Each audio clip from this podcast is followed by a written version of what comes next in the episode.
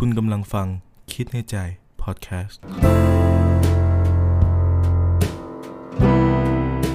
สวัสดีครับอยู่กับพอดแคสต์ของคิดในใจกันอีกแล้วนะครับ ก็ กลับมาพบกันในสัปดาห์นี้นะครับ มีเรื่องจะเล่าเยอะแยะมากมายเลยนะครับ EP นี้เป็น special EP นะครับ ก็อยากจะมาขอบคุณแล้วก็เล่าบรรยากาศในสิ่งที่ไปเจอมาตลอดสัปดาห์ที่ผ่านมานะครับ ก็จริงๆ อย่างที่รู้กันและประกาศไปในเพจนะครับ ว่างานสัปดาห์หนังสือที่ผ่านมา ผมได้ไปแจกลายเซ็นด้วย แล้วก็มีโอกาสได้พบเจอกับเพื่อนๆหลาย ๆ คนนะครับ บางคนเนี่ยเดินทางมาไกลมากมาจากต่างจังหวัดกันเลยทีเดียวนะครับ ก็ ขอบคุณมาก ๆ ครับ ดีใจมากๆที่เราไม่คิดว่าวันหนึ่งนะฮะ มันจะออกมาเจอกันตัวเป็นๆนึกออกไหมฮะ ผมก็แบบนั่งเขียนไป มีแบบคนส่งกำลังใจมานู่นนี่นั่น แต่พอมาเจอตัวกันจริง ๆ แล้วมันแบบมันได้รับพลังงานดีๆ กลับไปมากมายเลยนะครับ ก็หลังจากนี้ครับก็จะพยายามผลิตผลงานดีๆ ออกมาให้ได้อ่านกันอีกเยอะ ๆ เลยนะครับสำหรับคนที่ติดตามเพจคิดในใจนะครับ จริง ๆ แล้ว ต้องขอบคุณสำนักพิมพ์ Spring Book ด้วยนะครับ ที่ได้ให้โอกาสเราอะ่ะ มันเหมือนแบบเป็นโอกาสที่ไม่เคยคิดว่าจะได้รับได้ไปออกงานหนังสือจริง ๆ แล้วก็มีหนังสือเล่มใหม่ขึ้นมาเนี่ยดีใจมากๆครับ ที่จะพูดต่อในวันนี้ก็คือว่าสิ่งต่างๆที่ที่เราอยากจะขอบคุณในชีวิตนะครับ มันเหมือนเป็นโอกาสมากกว่า โอกาสที่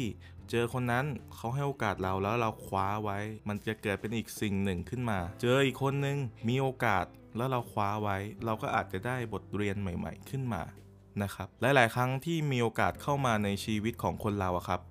เราแบบบางคนมองเห็นนะ บางคนมองไม่เห็นเนี่ยทำให้โอกาสนั้นหลุดลอยไป โอกาสเหมือนอากาศเลยครับ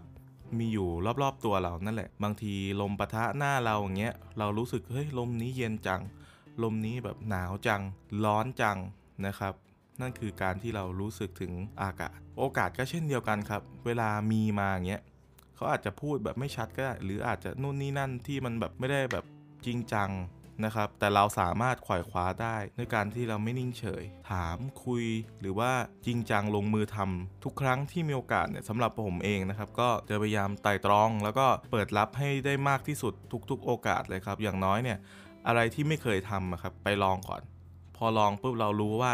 ดีไม่ดีเดี๋ยวว่ากันนะครับ แต่พอมีโอกาสยื่นเข้ามา ก็ไม่ควรจะปฏิเสธไปซะทีเดียวนะครับ อยากให้ไต่ตองกันดูสำหรับใครที่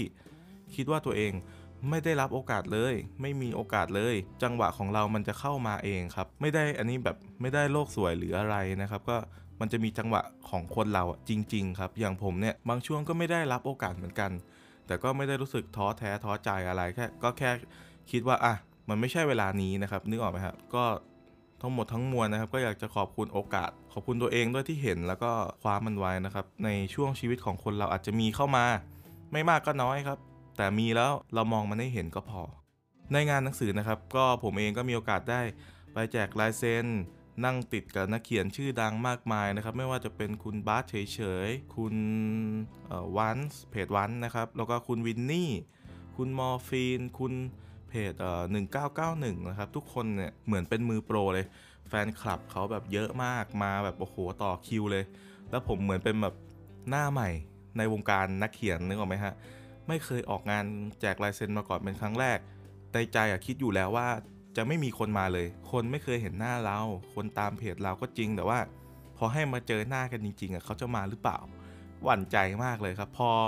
พอมีคนแรกมาแล้วตื่นเต้นไปไม่ถูกเลยถามอะไรก็ไม่รู้เรื่องเซ็นไปเนี่ยต้องขอโทษน้องคนนั้นด้วยนะครับน้องปุ๊กเนี่ยจำชื่อได้เลยนะครับ ประสบการณ์ที่ได้จากการนั่งข้างนักเขียนหลาย ๆ ท่านเนี่ยมันทำให้เห็นว่า เออ เรามีจุดที่ต้องพัฒนาอีกเยอะนะครับ อะไรที่เราเรียนรู้ได้อีก ฝึกฝนได้อีกก็ควรทำเลย นั่นเป็นสิ่งที่ผมได้กลับมาครับ มันเหมือนลิงก์กับชีวิตประจำวันของเราครับ ถ้าเราคิดว่าตัวเองเก่งแล้วแน่แล้วอะเราก็จะตันอยู่แค่นั้นครับ แต่เมื่อไรก็ตามที่เราไปอยู่ท่ามกลางคนที่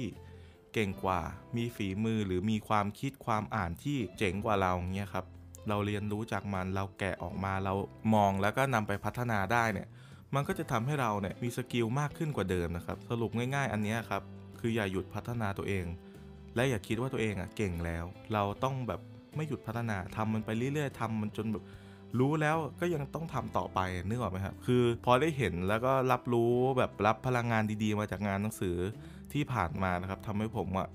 ก็จะพยายามพัฒนาฝีมือขึ้นไปเรื่อยๆ บอกเลยว่าดีใจมากๆที่ได้ไปออกงานหนังสือ แล้วก็ได้เจอกับทุกๆ คนที่มาตั้งไกลเลยนะครับ เพื่อมาส่งกำลังใจเพื่อมาเซ็นหนังสือเนี่ยครับโอ้โหมันเป็นกำลังใจในการเขียนที่ดีนะครับ อันนี้คลิปนี้ก็อย่างที่บอกเป็น special นะครับ